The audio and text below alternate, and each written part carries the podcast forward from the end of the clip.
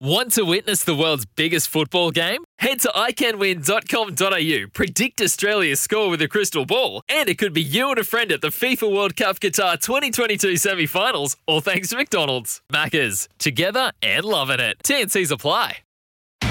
It's Tyre Power's Big Footy Final Sale. To kick things off, you can get the power to buy three and get one free on selected Toyo passenger car and SUV tyres. Tyre Power's Big Footy Final Sale can't last. Visit tyrepower.com.au now. Joining us now to talk tennis is Alistair Hunt, uh, former New Zealand Davis Cup captain. G'day, mate. How are you? Yeah, good, good. You? Yeah, good. Thanks, mate. Good. I, how how are you going, mate? Are you in a better state than uh, Andre Rublev right now, having uh, witnessed that Frances Tiafoe result? Mate, wouldn't you? Uh, it's amazing how the old crowds are these days. They're just getting more and more vocal, and be a bad time uh, not being an American there when you're playing Tiafoe, wouldn't it? Take a pounding out there. Mate, absolutely. I mean, I, I don't know um, how closely you were watching it, but I noticed at the last, I think it was the last change of ends, Rublev was that frustrated. It looked like he was actually crying into his towel he was he like he looked on the verge of tears, and then he grabbed a tennis ball and started biting it like an apple. I, am assuming to to stop from crying out. Um, have you seen anything like that before? Oh, yeah, sometimes. I might have done it myself over the years at some stages. Who knows? It's just lucky there's no coverage of it around. Mate, uh, Frances Tiafoe, to be honest, uh, Alistair, I was a bit filthy because, uh, you know, how many times have we seen in the past a bloke like Frances Tiafoe, you know, seated somewhere in the 20s, uh, upset someone like uh, Rafa Nadal, and then blow out in the next round? You know, it's like they've played their final. Um, he was up against yeah. Rublev, in the, who's a ninth seed, who, who's won uh, six three six three six three in the last round. I'm like, here you go, guaranteed. Boom! I was all on Rublev. Didn't happen. No, no, fair enough. You're hundred percent right. But uh, I mean, this Tiafoe just you sort of look at it the way he's playing and sort of think, you know, might be his time a little bit, and the way that draw's sort of opened up and what's going on there, you'd nearly have to say. Uh, you know, he's a real chance, I think, going forward, and the support he's going to get out of that crowd is just going to be unbelievable. So it's, uh, it'll be a great spectacle and be a be a good spot to be, I think, when he gets back on court. Yeah, well, I think the way the draw works, he's going to play Alcaraz in the semis, which is a bit of a pity because it feels like that should probably be the final. Yeah, well, you know, I mean, it's still, uh, you know, Alcaraz and Sinner still to sort of get because they haven't played yet, have they? No, no, they play uh, at about eleven. I think it gets underway that game. Yeah, so I mean, I think and Sinner's probably. Uh, I don't think he'll be too scared of Alcaraz. He can, you know, and with a with a quicker court and the way he's hitting the ball, uh, you know, he's probably a real chance in there as well. But um, I mean, such an interesting spectacle, and I guess the the different element for Alcaraz is he's playing for number one in the world as such. So you know, there's real pressure on those guys, and it'll be uh, it'll be interesting to see how they handle it and see what happens. Yeah, well, I mean, I was looking at Alcaraz. He is uh, the favourite um, against Sinner, paying a dollar fifty-five. Um, yep. Where do you reckon Sinner can hurt Alcaraz? Is it with the serve? Yeah, and I just think the pace of his ball, like he's he's not scared just to step in and take that ball early, and he's so dangerous. You know, forehand and backhand, like that guy. You know, they're both hammering the ball. But I think the thing with Sinner a little bit is he can flatten that ball off and really penetrate the court. Uh, you know, it's hot over there. Those balls are flying, coming through pretty quick and, and high. Uh, but, you know, then you've got the other side where Alcaraz is just such an unbelievable athlete and just sort of runs everything down. And his defence is, is you know, nearly second to none at the moment. He's sort of uh, probably pegging Djokovic, Djokovic a little bit, you know, defence-wise. So uh, yeah, I think it's going to be a real interesting game. But just this, the extra little bit of pressure, you know, now it's opened up that, you know, if he carries on and wins, he's number one in the world. It's got to be, got to be in the back of the mind a little bit, you know, as well as trying to win his first Grand Slam. So, yeah, definitely a, a tough spot. Yeah, massively tough spot for for him. Uh, I mean, I guess we're going to find out just how mentally strong he is. I mean, these guys no doubt have mental coaches. That's as, almost that top two inches is as important as everything else, right? Yeah, I think you know, like you're 100 percent right. I think, and for these guys, it's it's probably the most important at the moment. You know, you can't fault these guys anywhere in their game. you know, athleticism, the way they're hitting the ball, the, the technique side's all all rock solid. So, uh, you know, for both these guys, it is just that top two inches and, and who gets off to a strong start. Um, you know, obviously both great athletes, but it's uh, just getting late in the tournament. You know, Alcaraz, I think, does a, a little bit more running. He's probably a little bit more physical out there. So it's just trying to see whether he can physically sort of hang on and, and go through there. But he's just on such a, a ride this, this whole year, isn't it? Like, it's unbelievable to see a guy like this go. So he, really deserves, I think, to get through. And if he could be number one in the world, it'd just be, um, you know, rightly so for what he's done so far. Yeah, yeah, just looking at the draw now, yeah, the winner of Sinner Alcaraz does play Tiafoe in the semi final. The other side of the draw, um, Casper Ruud beat Berrettini pretty comfortably yesterday. Uh, only spent two and a half hours on court. He'll uh, take on Ka- Karen Khachanov, uh, who got past Nick Kyrgios in five. Um, it was a bit of an upset, that wasn't it? But I mean, Kyrgios was on a streak. You know, going into the tournament, he might have been seeded 23rd, but Kyrgios was fourth favourite at the TAB.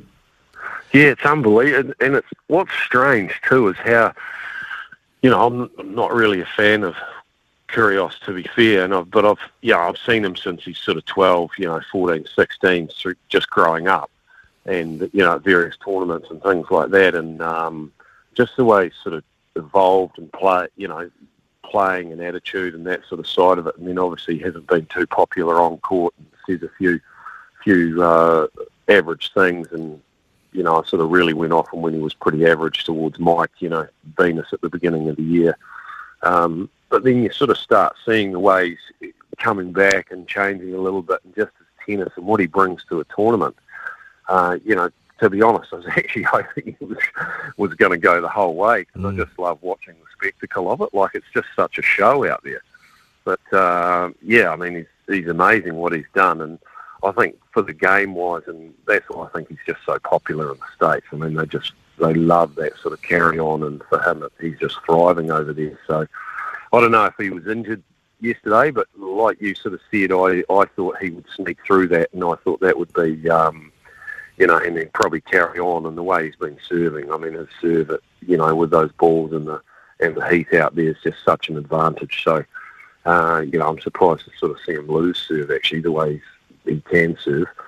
But uh, yeah, that was a that was a huge upset. But he was complaining sort of around you know knee issues and stuff like that. But uh, that Khachanov can't be, he won't be too physically flash after that sort of five sets, I wouldn't think. But um, yeah, who knows? Yeah, yeah, who knows indeed. I mean, on Kyrgios, I, I did a bit of a spiel um, earlier uh, in the week about about him. He seems to have turned a corner. You know, he's made a final of Wimbledon. He won Washington hard court earlier this season. He seems to be he seems to care more, and maybe he's just matured a little bit more and, and, and dialed some of that back, or, or found a way to get his frustrations across without upsetting people as much.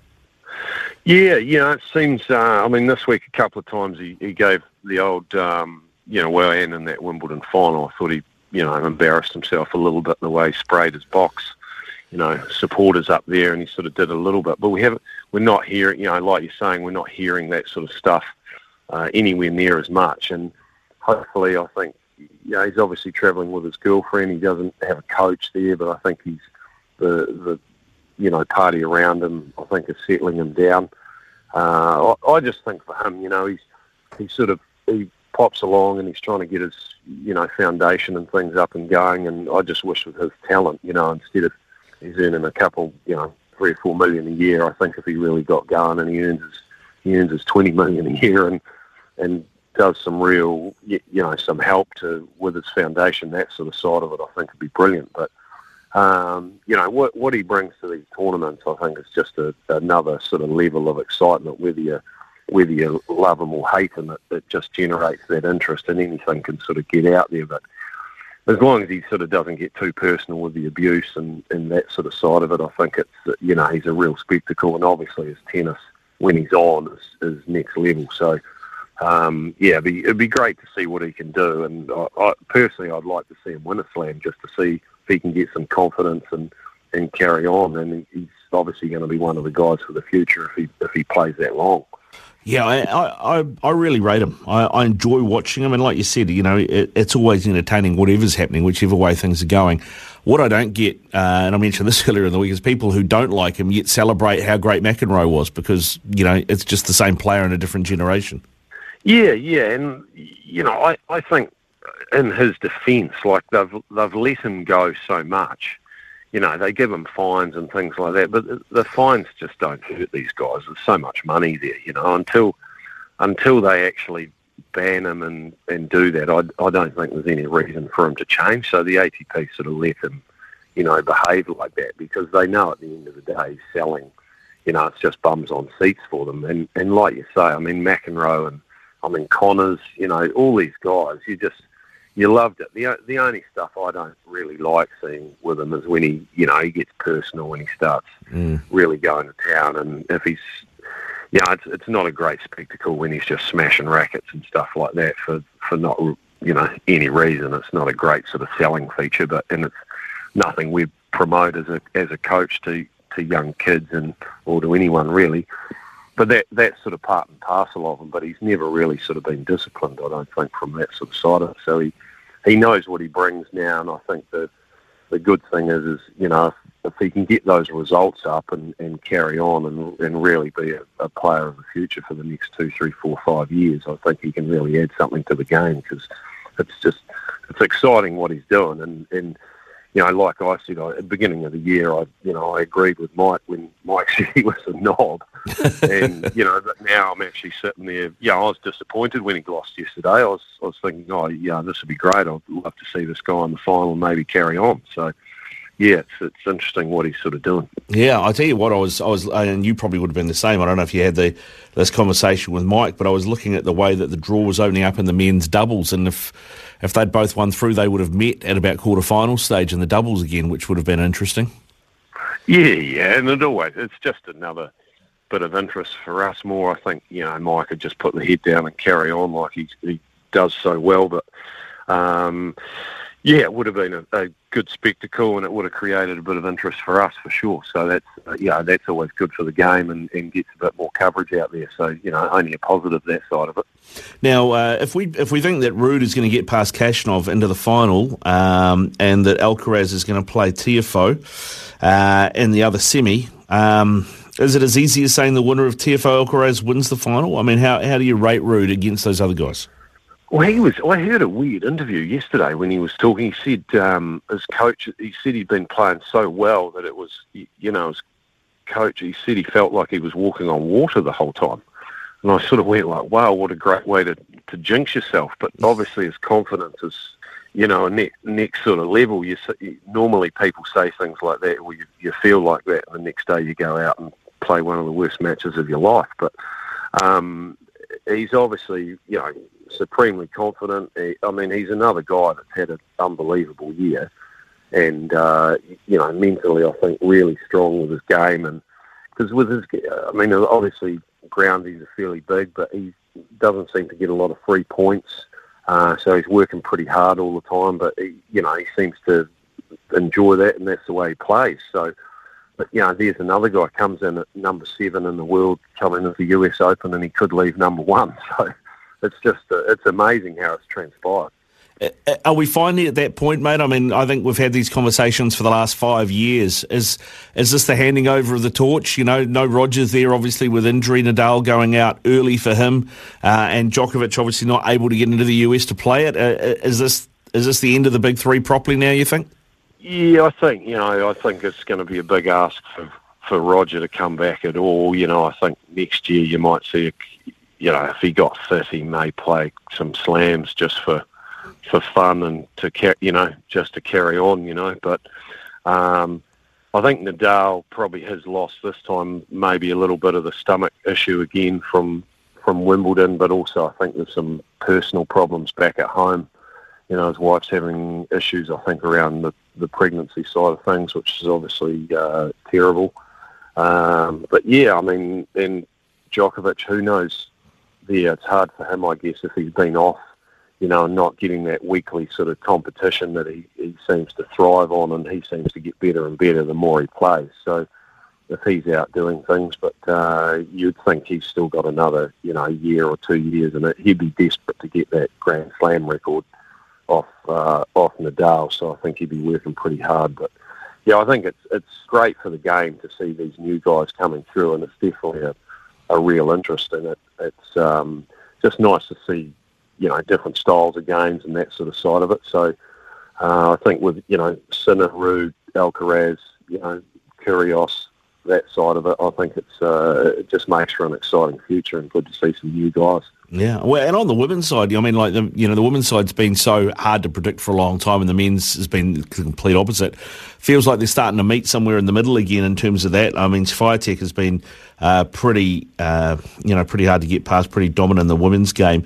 Uh, she plays today. If she wins that, she plays Sabalenka in the semis, Garcia uh, and Ons Jabeur in the other semi final. Uh, we're starting to see a few. Uh, the women's game, maybe not predictable is the right word, but we're starting to see the same names start to make the semis and the final again. Um, unlike you know maybe a couple of years ago where we seem to have a different winner every tournament. Yeah, yeah, exactly. Yeah, no, you're exactly right, and that's. Uh, I mean, it is amazing how that Swiatek's just sort of dominated, and you know, obviously Wimbledon was a bit of a hiccup with with that side of it, but um, I'm not sure if what her match sort of if she's back on that match streak. I think going into Wimbledon, wasn't she like 30 matches in a row or something? Yeah, something silly like that, you know. And then obviously had the stumble, but uh, she's probably you know obviously learnt lessons through there and. As dominant as she's been this year, it's hard to go past her for the whole the whole title. I think at the, um, but yeah, like you say, we, we are hearing the same sort of names and, and seeing that coming through, and even you know I think that uh, Coco Gauff, who's coming out to Auckland, I think is uh, she's starting to find her feet a lot more and and being you know a lot more consistent on results. So you know that's good. Those young ones are coming through there as well. Yeah, indeed, Alistair. Thanks very much for giving us some time, mate. We'll let you uh, get back to it and, and, and prep for the uh, for, for the rest of the day. I know you'll have a busy day on the couch watching tennis. How should you've been speaking to my wife? Go well, mate. Okay, you have a good day. Yeah, Thanks, you too. mate. Cheers, mate. When making the double chicken deluxe at Macca's, we wanted to improve on the perfect combo of tender Aussie chicken with cheese, tomato, and aioli. So, we doubled it. Chicken and Macca's together and loving it. Ba-da-ba-ba-ba. Available after 10.30am for a limited time only.